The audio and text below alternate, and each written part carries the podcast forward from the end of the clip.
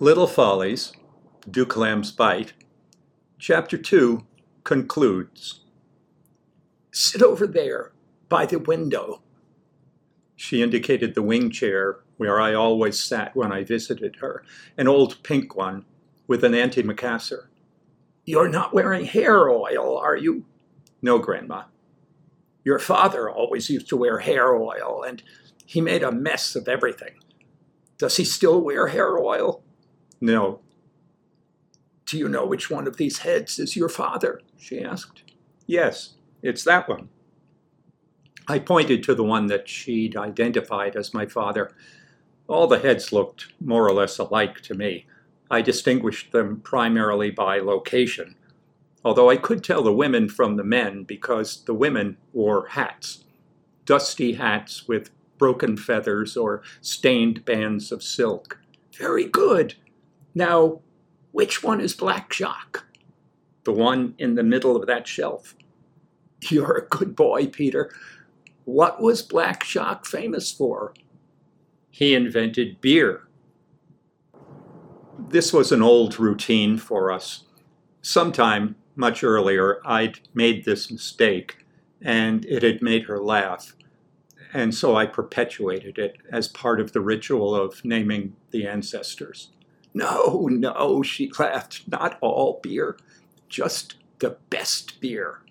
Leroy Lager, I said.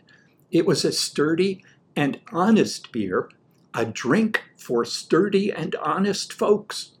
Not like the insipid piss water they try to pass off on people nowadays.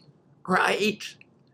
And on the back of each bottle was a poem.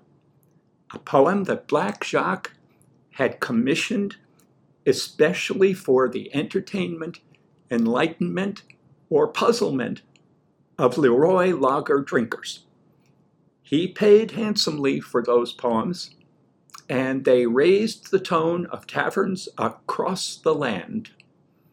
The period when Black Jacques produced that amber nectar has come to be known as the golden age of brewing. And how well did Leroy Lager do in the days of Black Jacques?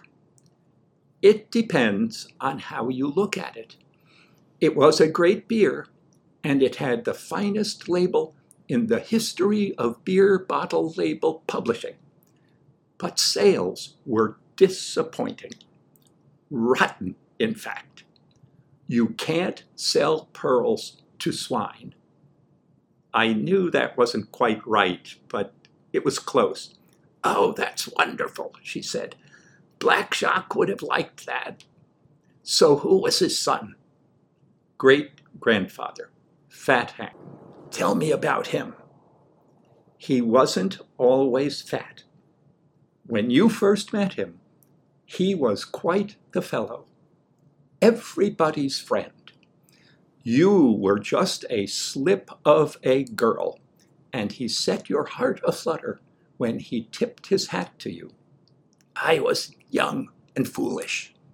Yes, and by the time you saw him for what he really was, it was too late. That's the tragedy of your life. If only you'd been born earlier, you might have had the father, Black Jacques himself. Now that was a man.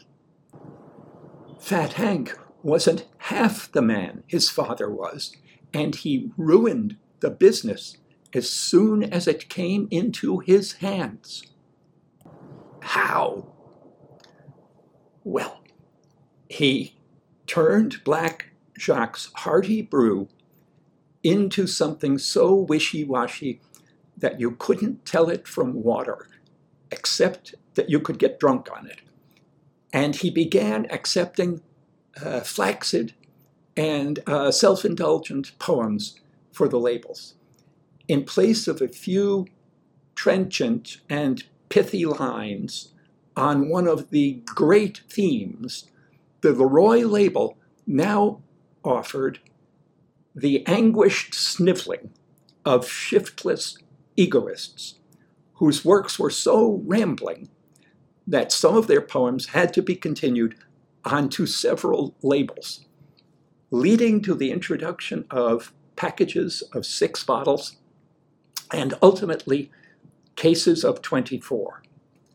Well, the result of all this was that after a few bottles, anybody with a regret, uh, a pang, a fear, any weepy drunk could write a poem suitable for the once proud Leroy Lager label. Uh, many more poems were accepted, and the rate of pay for these dropped as the number of poets increased. Sales of Leroy Lager boomed since poets drink a lot, and every drinker began to consider himself a poet. So, you see, things tend to get worse as time goes by. She sighed and smiled at me with a mixture of sorrow, because what I'd said was so true, and pleasure, because I'd remembered it so well. And what was Fat Hank's reward for destroying everything that Black Jacques had worked so hard to build? He made a pile of money. I looked through the doorway into great grandmother's bedroom.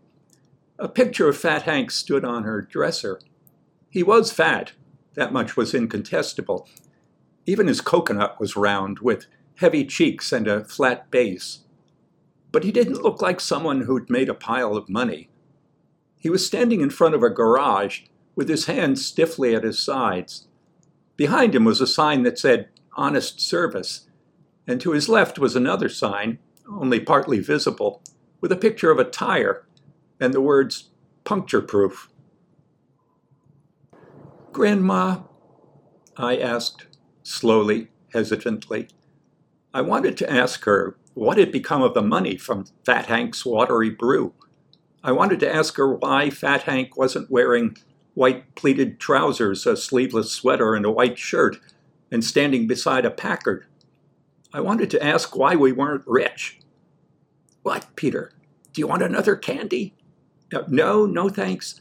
I'm still sucking this one. They last a long time. Longer than I would have thought possible, she said. What do you want to know, Peter? I suddenly knew what I would ask her. The question began to form as I opened my mouth and pushed aside the other questions that I'd thought of asking. It was so big a question that I coughed and sputtered from the size of it, as I might have if I'd stuffed too many hard candies into my mouth. It took a moment for me to recover. Are you all right, Peter? she asked. Oh, oh yes, I said, wiping tears from my eyes. I, I swallowed my candy, that's all. This must be quite a question that you want to ask if it chokes you on the way out. Is it about boys and girls? Oh, no. I know about that. I didn't, but I thought I was supposed to. Grandma, do, do clams bite? She looked at me for a while, not as I'd feared with disgust, as if I'd asked a question that only a timid little boy would ask, but with surprise and bewilderment. After a long time, she said simply, I haven't any idea.